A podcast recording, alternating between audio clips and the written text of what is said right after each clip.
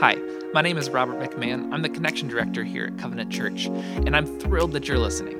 If you're checking us out for the first time, welcome. We're so glad that you're here, and I'd like to take this chance to invite you to let us know that you're tuning in today.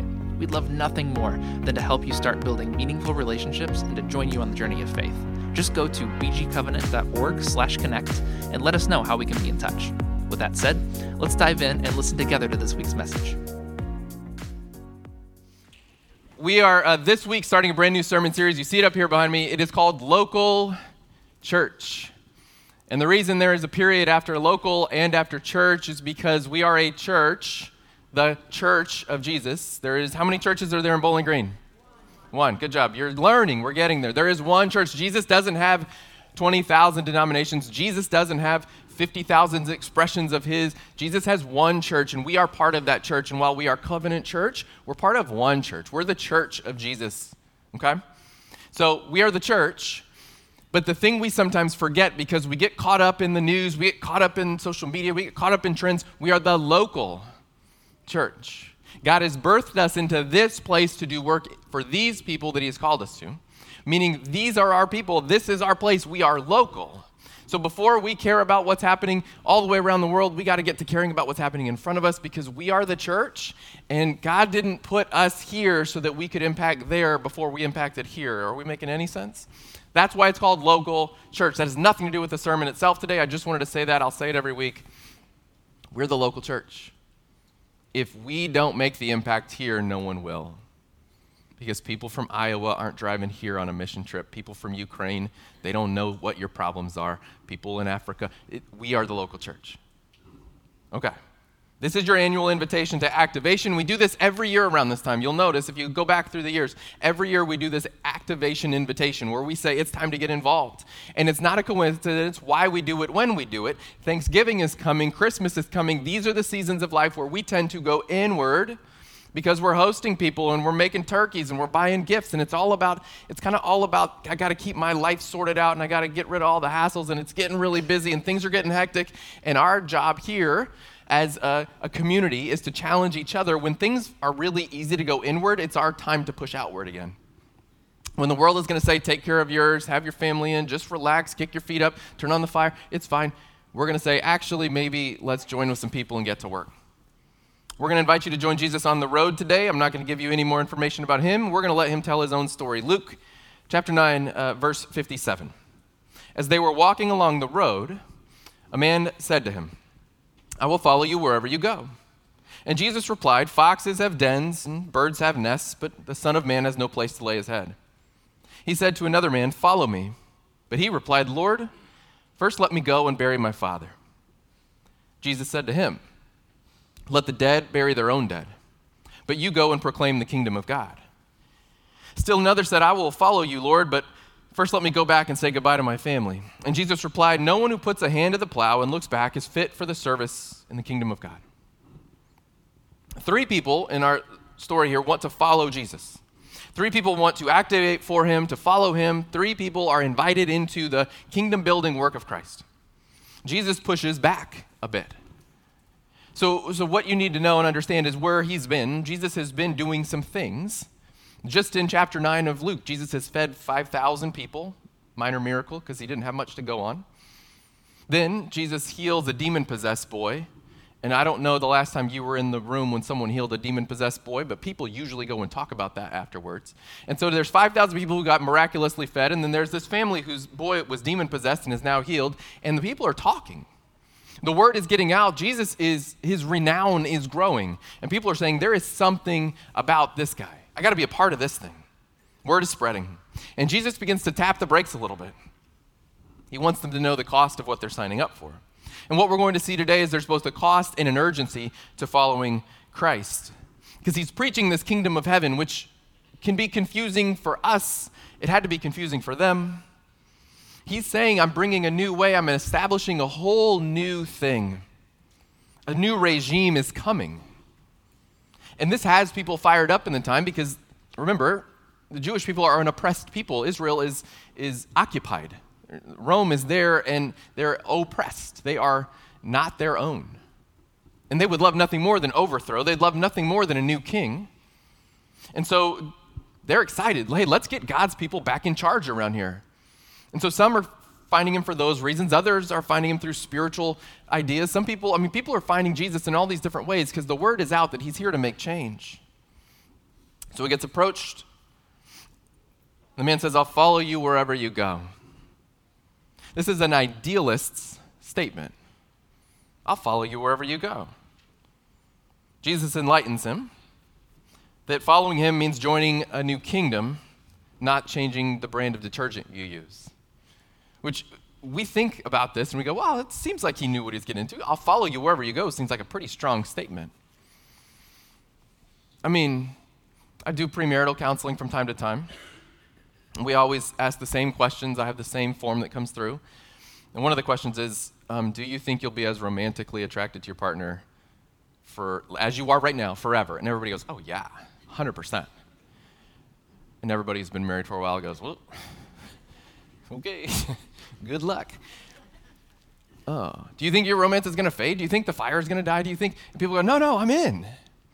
And so there's an idealism to marriage, right? And it doesn't mean like they're all going to fail. It doesn't mean that if it failed, it's something wrong with you. It means that like it's hard. And, and people will stand up in a marriage and they go, I'm pledging to you forever and they name all the ways that they're going to pledge rich or poor, sick or health, all the things. And then real life hits, and people go, Ooh, I mean, I said it and I meant it when I said it, but this is different than what I said, isn't it? Jesus is kind of having that moment right here, and he goes, I'll follow you wherever you go. And Jesus goes, But will you? I, don't think you know what you're signing up for. Jesus is showing himself to be the embodiment of the kingdom he brings. And so Jesus kind of points out the embodiment of the kingdom he brings is uh, itinerant homelessness right? Are you sure you want to follow me? It's not really an Instagram fresh life here. Following me, Jesus says, means taking on life in the kingdom. And the kingdom is best seen in who I am. And I slept in a field last night, and I'm full of joy, but my stomach's empty. We get run out of town regularly. People are trying to kill me. And there's more people today that hate me than admire me, and that seems to be growing. So, you sure you want to follow me? Is that what you're up for? And we don't get the response in the text, but that's going to give anybody a pause if you go, Yeah, yeah, I'm all in. You go, I don't know if you are. Like I have a friend who's done um, every variation of new diet slash food slash, you know, the different things. There's so many things.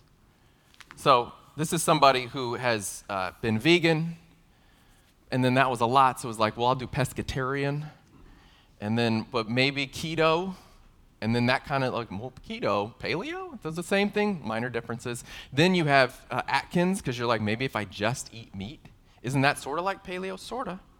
Then they go raw for a little bit, and then like, I'm just doing raw food. And you're like, how's that ginger going? And then you go into Whole 30, which is just the short term version, like, I'm going to do a hard reset, Whole 30, then back into what I was doing previously. What were you doing previously? Can't remember. So I'm going to try Mediterranean because I read this study, and it sounds pretty good gluten free, grain free. This friend eventually becomes food free, right? Because they just can't keep up.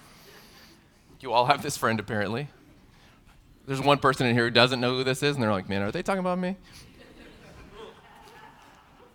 yes. No. So, this friend of mine, she sees a new concept, reads the blog post, and goes, I'm all in. And then the pantry gets cleared out, and the freezer is empty, and we're starting over and then give it 30 days, give it 45 days, give it a couple months. Ah, I don't really know if I can do this. It's a lot. She sees the concept and says to the food idea, I will follow you wherever you go. She's excited about being excited. Does that make sense? She's interested because it's interesting. But living a whole life on Atkins for the rest of your life, like I like steak, but I think I'd get pretty sick of it. What Jesus is doing here is a little bit the same. He's rooting out the ability for someone to just hop on the bandwagon of his kingdom. And Jesus is trying to say, look, the bandwagon is, it's, we got plenty of room, but you need to know that it's a bumpy ride. So, so maybe get off now before you resent me a few miles down the road once you figure out what this really is. Jesus is doing um, actually merciful work here. The company Zappos, you guys ever heard of Zappos? Zappos was a big uh, internet shoe company for a long time. It got bought by Amazon they still exist, but I don't know why they exist. They had this famous uh, policy. where a few weeks into your employment at Zappos, they would offer you $1,000 to quit. Just like two weeks into training, they go, We'll give you $1,000. They eventually upped it to $2,000. They got bought by Amazon. Amazon started doing it where they would offer you $5,000. You work there for a few weeks, you do your training, and at the end of training, they say, okay, we're going to pay you for all you've done here, like training wise. But also, if you'd like to leave today, we'll give you $2,000 cash. Why? They were paying people to quit so that they knew who was really with them. They're like, look, this isn't always going to be easy. This isn't everything you think it is. It's going to be hard. And we want you to be all in on this, or we actually just want you to be out. And we're going to incentivize you to be out so we know that you're not just here for the money. Because if you're just here for the money, we don't want you here. We want you here for the mission, which was to make shoes cheap online or something. I don't know. I'll do this. I mean, imagine you're two weeks into training and they go, here's thousands of dollars to leave. Wow. I mean, the genius of it is they're going, we just want you here for the right reasons. This is what Jesus is doing. He goes, I just want you here for the right reasons. This may not be what you're into, so let me help you out if you need to get out. Because it's going to cost you. He says, oh, it's going to cost you. It's going to cost you. It's going to cost you. Right now, there's an ordinance before the city council in Bowling Green. Some of you know about this, others, this will be news to you. It was put forward pretty recently, uh, and it's adding new language to the protected classes. There's protected classes race, gender. This is adding pregnant, breastfeeding, and uh, something about reproductive health preferences is in the language really, it's, um, I'm not a lawyer. We're not going to get into the weeds. I don't need to explain city law to you. The concerns are from partners and friends and, and lawyers who think about these things. The concerns are that this is a Trojan horse kind of tactic, where the language in here is pretty vague, but clear enough that it could be really be used against, against life, against um, our friends at Her Choice and the Nest who have clear pro life mission statements and it's possible that this language can really be used to harm them. And this is just sitting on the city council docket. It's been spoken to once, it's going to get read again. They're going to vote in mid November. And there's a real challenge because, on one hand, it's, it's just words on a page, but on the other hand, it represents something real. Tiffany and Rochelle, who lead the Nest and Her Choice respectively, have been really clear about this. This ordinance does threaten their mission and their ability to provide the services that they do to, to vulnerable women around town. And they've said, we, we need your help. We, individually in the church, but today I'm going to ask you uh, collectively, we've stepped up in this not because we want to pick a political fight, but because we have a, we have a belief about what life is about. Our church statement of faith says it this way if you're a member here, you've signed this, you've read this, you've signed this. The church believes that all human life is sacred and created by God in his image Human life is of inestimable worth in all its dimensions, including preborn babies, the aged, the physically or mentally challenged, and every other stage or condition from conception through natural death. The church is therefore called to pr- defend, protect, and value all human life beginning at conception. That's what we believe as a church, as Covenant Church. And so, what we've been doing is um, quietly rallying support Friends at Dayspring are hosting meetings. We're going to tell you about that in a minute. We have, we're, we're quietly rallying support because we believe in life, and if this thing threatens life, we're not into that. Like Her Choice offers warm support, free sonogram, and counseling options for women who are faced with an unplanned pregnancy. The Nest then stands behind them with free childcare so that a woman can choose to keep her baby and her job or her studies, basically to keep her life and have her baby. The opponents of these ministries call this manipulation. And this is like just facts are facts. Uh, pregnancy centers, like her choice throughout the country, are targeted by opposition groups who say they're manipulative because they um, invite a woman to have a sonogram and see the baby. And if the woman wants to have an abortion, she shouldn't have to look at her baby. She should just be able to have it. And we go, that's not manipulation, that's called mercy. It's hopeful mercy for a mother to give her the clarity of what she's going into so that she might live the clarity of her choice, that she might not have regrets down the line, that she might have uh, the, the most facts possible to go through whatever she's going through.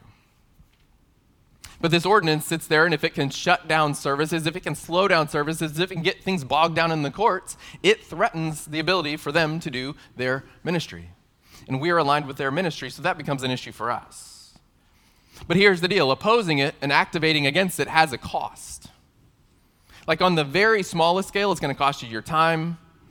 You're going to have to be informed. You might get asked to go to a meeting. You might get asked to go to city council. It might cost you more than that, though. It might cost you relationships. Because that person who you work with heard that you were there, and all of a sudden, that, we don't see eye to eye on this. That neighbor, that neighbor sees you there, and they're on the other side of an issue, and they go, I don't think we're going to be friends much longer. So it's, it's not just relational, but it's reputational. Some of you own businesses. Some of you work places that are pretty opposed to the things you believe. And you being out about the thing you believe might just create some consternation where you are. Your neighbors have the narrative that pro life is backwards, regressive, and anti woman. So our friends, women led organizations, challenged women of Bowling Green who believe in life to show up. So we had over 100 women who counted the costs, who activated, who showed up, who spoke up, and at the last city council meeting made clear what was right. We're going to invite you to do it again at the next meeting. I believe it's on the 7th. We don't know where it is yet. So here's the thing we'd want to do in between. You want to be involved, there's a meeting at Dayspring coming up on the 3rd. There it is. You know where Dayspring Church is, it's on 25. You go around the back of the church, you park, there's a big sign that says Family Life Center. You walk straight in, you'll know where to go. Last time, I don't know how many people, 100 people, 200 people were there. To understand more about what was happening, to figure out how can I be involved, and they said, if you're a man, we're glad you're here. We don't want you at that meeting. We don't want you at city council. Go write a note to your ward person. Go write a note to your city council person. Go write, go write an email. Go schedule a meeting. Go make your voice heard, but we need women to stand up for women. And so they did. And people throughout this community did. So you're invited. That's there. If you'd like to go and be activated in that one issue, you can be activated. It's a real life example of what we're talking about today. That's why I spent so much time on it. It's a real life example of what we're talking about today. There is an invitation in front of us, there's a cost associated, and you are asked if you want to get involved. And some of you will go, that's a conversation that seems more nuanced. And you go, actually, that's what it's all about is the nuance. That's what we're into is the nuance. That's what we want to talk through is the nuance. And you may say, I need, I got to figure out a new way. That's not for me. I don't know. I'm kind of weird about this and I need this other side of it. And you go, you know what the nest started as? It started because there was a hole in the missional world in our city where women who chose to have their babies were then forced to make other choices that, that didn't quite seem fair. And so Tiffany says, we're going to start a thing so those women are covered. And you may go, I think there's a sp- still a missing spot for women here. Maybe today's the day that you start that ministry. And then next year, when we put all these partners up here, you're one of them because you said, I think God's calling me to, to fill in a gap. We're into it. It's an invitation that comes with a cost. Sanctity of life is, is an issue we talk, when we say that, we think abortion, but there's other ways it's going to show up. Do you know that uh, a doctor, physician assisted suicide is legal in Canada? Do you know this? It is. Last year, Canada euthanized 10,000 human beings. It's not in the news. You didn't see it. You don't know anything about it. What? 10,000 human beings were euthanized in Canada, which is a little slippery, a little tough. And it's getting real loose real fast. They have all these regulations to make sure it's safe. It got real loose. People with mental health concerns have reported being invited to consider it. They're not asking, is this an option for me? They're being asked, would you consider it? Would you want to? Are you feeling low enough that you might want to consider euthanasia? As an option for your mental health, that's a good solution. Guess what? Canada is usually a few years ahead of us in America on uh, social issues. We usually see things happen there and then we see them here five, ten years later. So it's coming. And then we'll stand up for that too. Because our sanctity of life statement is about till natural death. It will cost you. God may put another issue on your heart today. It will cost you. It'll cost you to stand up for her choice and the nest and for women and for life. It will cost you to sign up with Global Connections or Water for Ishmael for internationals and immigrants and outsiders. It'll cost you to align with BG Christian Academy and fight for Christian schooling. It'll cost you to join up with Keep Watch or LifeWise and see what it's like to go into local schools to pray for them, to support them, and to try to get the gospel back into them. It'll cost you to align with Cru and Young Life to reach the next generation, more distracted than ever, to reach them with the gospel.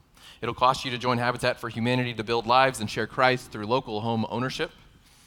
It'll cost you to join up with Raceway Ministries, which was just brought here last year, which attempts to engage the folks who come with the tractor pull and all the 60,000 people who show up to a pretty godless encampment and instead insert God into the conversation. It'll cost you to join up with Open Table and get into the relational depths with the folks who are in need of real family to walk through life with. Next week, we'll tell you it's going to cost you to be a part of Open Homes, to be part of the foster and adoption journey. It'll cost you to partner with Kids Count 2 and help provide Christmas for hundreds of foster kids around our area. It's going to cost you. And dozens of other passions you brought in here that we don't have represented as ministries that we support financially or otherwise. Those ministries cost you. And why do you do them? Because it's worth the cost. So you're being invited to consider the cost and then lean into it. God is inviting you into deeper partnership in the gospel with thousands of different avenues that are available to you. And here's the thing I said the, the, the, idealist has a, I'll go where I'll follow you wherever you go. And the scope of what God is inviting us into seems to topple the idealist. The idealist goes, This is bigger than I thought, more than I bargained for. A lot of us think Jesus is just here to make me feel better. And he's inviting us into a kingdom that makes earth as it is in heaven, which is a lot bigger than you and me. So, what you might think and what I might think is if he's toppling the idealist, and what he needs, what Jesus needs more than anything, is a realist, a real pragmatist. That's who fits better in the kingdom, right? Hey, look, remember that thing we read about the Bible? The next two people approached by Jesus are realists, aren't they?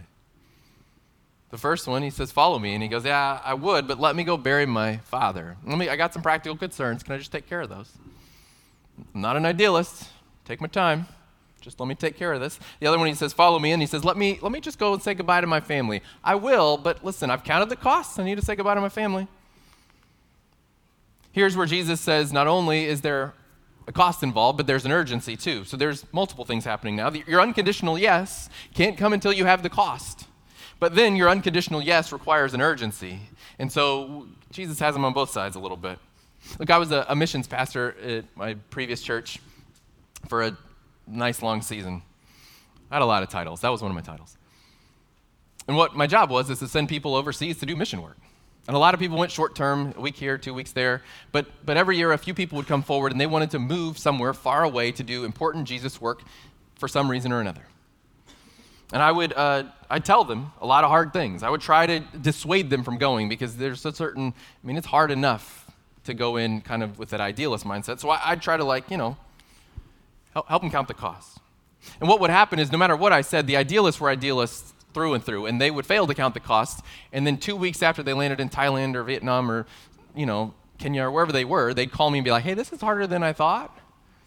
I'd be like, well, you signed up for a year. It's been two weeks. So what do you want to do? And it would happen. Like every year, somebody would be like, I'm all in, I'm going. And they would go. And then they'd be like, I'm all out. This is hard. Come on back. Like a bottle rocket, they burn bright, but they burn out. This is the idealist. The realist, though, would come in and they would say, I've counted the cost, I've recounted it. I've actually set up six different accounts in my system to take care of these things. I would like to plan for every contingency. What about earthquakes? And you're like, well, I don't know if they have earthquakes there. They might, they might, and they kind of go through. I need earthquake insurance. I got to raise money for that. And what would happen is the realist would come in and they would talk to me for a year and never actually activate. They'd have so many plans and preparations, they'd never actually go anywhere. So I have the bottle rockets that are burning bright, and then I have the realists, these people, and they never even lit the candle. The, the wick is never even burning. It's just sitting there on the. It looks nice, though, but it, it never burned. Let's bring it closer to home. The idealists, idealists say family road trip. Yeah. And then about 20 miles down the highway, you realize the car's out of gas, and you have a big presentation at work tomorrow, so maybe we should have planned this out better. The realist says we will do a road trip in 2028 when the car is paid off and the kids are a certain age and the local bond yields are above 2% because that may be preferable for our it, right you every every couple I'm going to make a go ahead and make a, a wild guess. Every couple has a realist and an idealist. Someone leans one way or the other.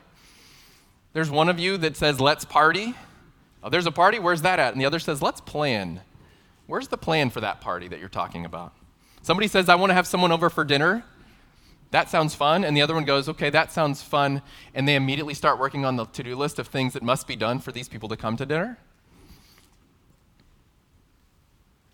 The man says to Jesus, Let me go bury my father. I'll follow you, but first, but first, Jewish law and context on this is, is pretty clear. The man's father probably wasn't dead. He, what he's saying is, I need to, um, I have responsibilities in my home, and until my father is gone, I'm responsible to, to that whole system. And so, bury my father means when he's gone, I will then bury him. And once I've buried him, then by context in Jewish law, I'm now free to follow you. But I got to stay with him because I've kind of pledged to this, but I can't do this until I do that.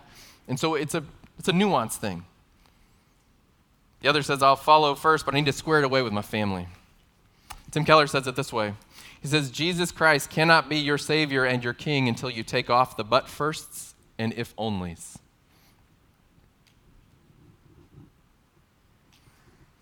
I'll follow you, but first, I'll follow you if only. Says, Jesus Christ cannot be your Savior and King until you take off the but first and the if onlys.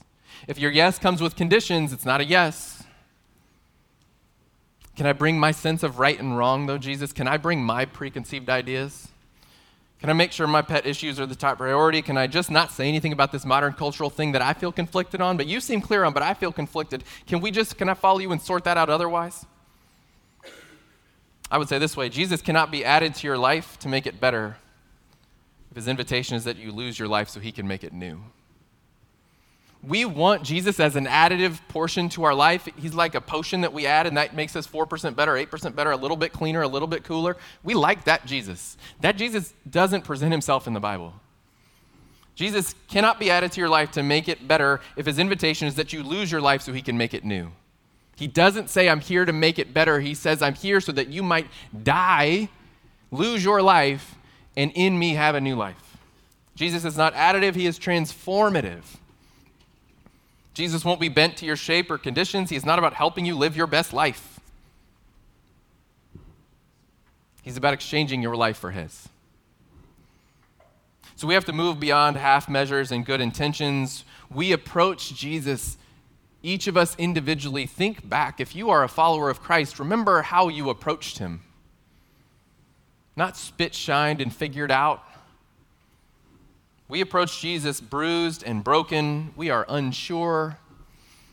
We're dressed in the ragged clothing of sin, and Jesus looks at us and offers us a robe of royalty. First moment.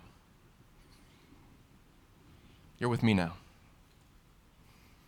And we look at that, and too often we look at what he's offering us in this new life, this new self, this identity in him. We say, actually, could you just clean me up a little bit? Can you just mend my clothes? Can you just kind of dust me off? I just need you to get me back going for me. We dream too small.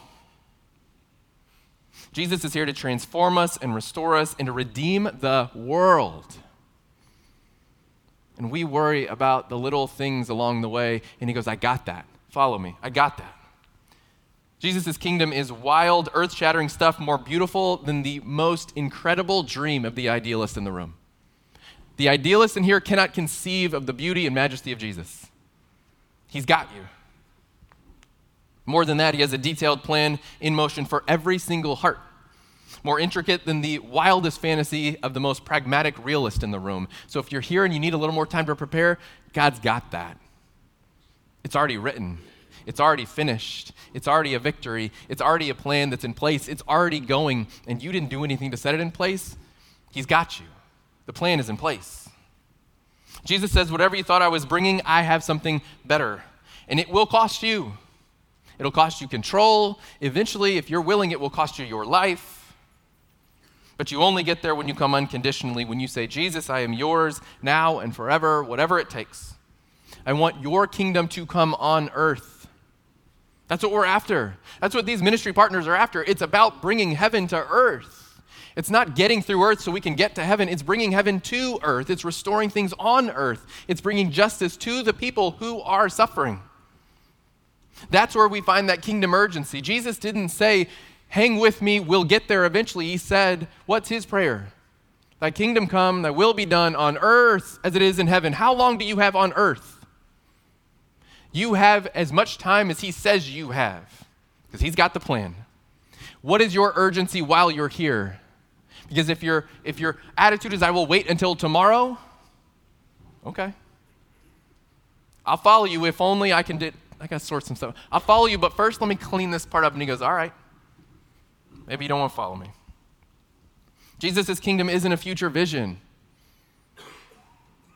Jesus' kingdom isn't a future vision. We read kingdom of God and we go, Isn't that going to be great? And he goes, No, no. Jesus came to bring the kingdom. He installed the kingdom. He is the author of the kingdom. And he says, The kingdom is happening now. The kingdom is not a future vision, it is a present promise, and it is fully active to those who believe and follow. If so, if you are ready to be in the kingdom of heaven today, you follow today, you activate today, and you are practicing and participating in a kingdom that is running parallel to this broken cultural kingdom that we live in. And you get to participate in something better that is overlapping, overtaking, overwhelming, overthrowing that kingdom with something more and more beautiful and more better. And you go, How do I have purpose in my life? Where is the meaning in my life? Why do I even wake up on a Tuesday afternoon? Why, what, what am I doing? Jesus says, bring heaven to earth. Find a passion, find a hope, find a purpose. Starts with me, and then let's get moving. We're invited to follow him today. You were invited today to make crooked things straight, to make broken things whole, today, now, on earth as it is in heaven. We, friends, are kingdom bringers. The invitation today is that we might get to work. Let's pray.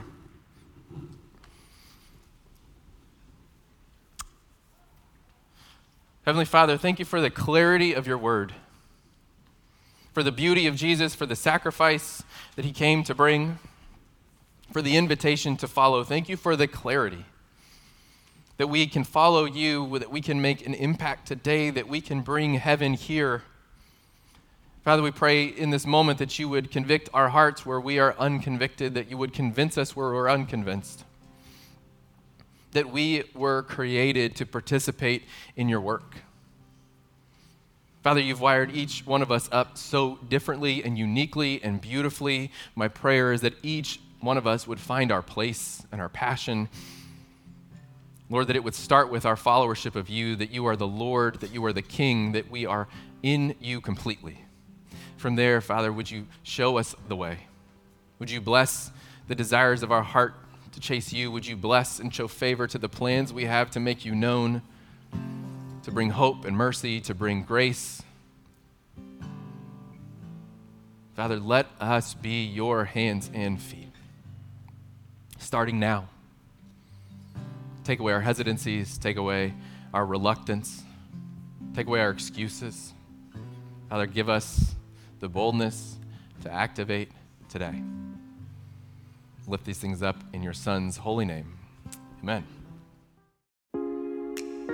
Hi again.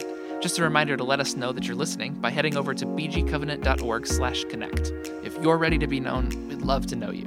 And we hope you'll join us soon for our live Sunday service at 9:30, 11 a.m., or 11 a.m. online.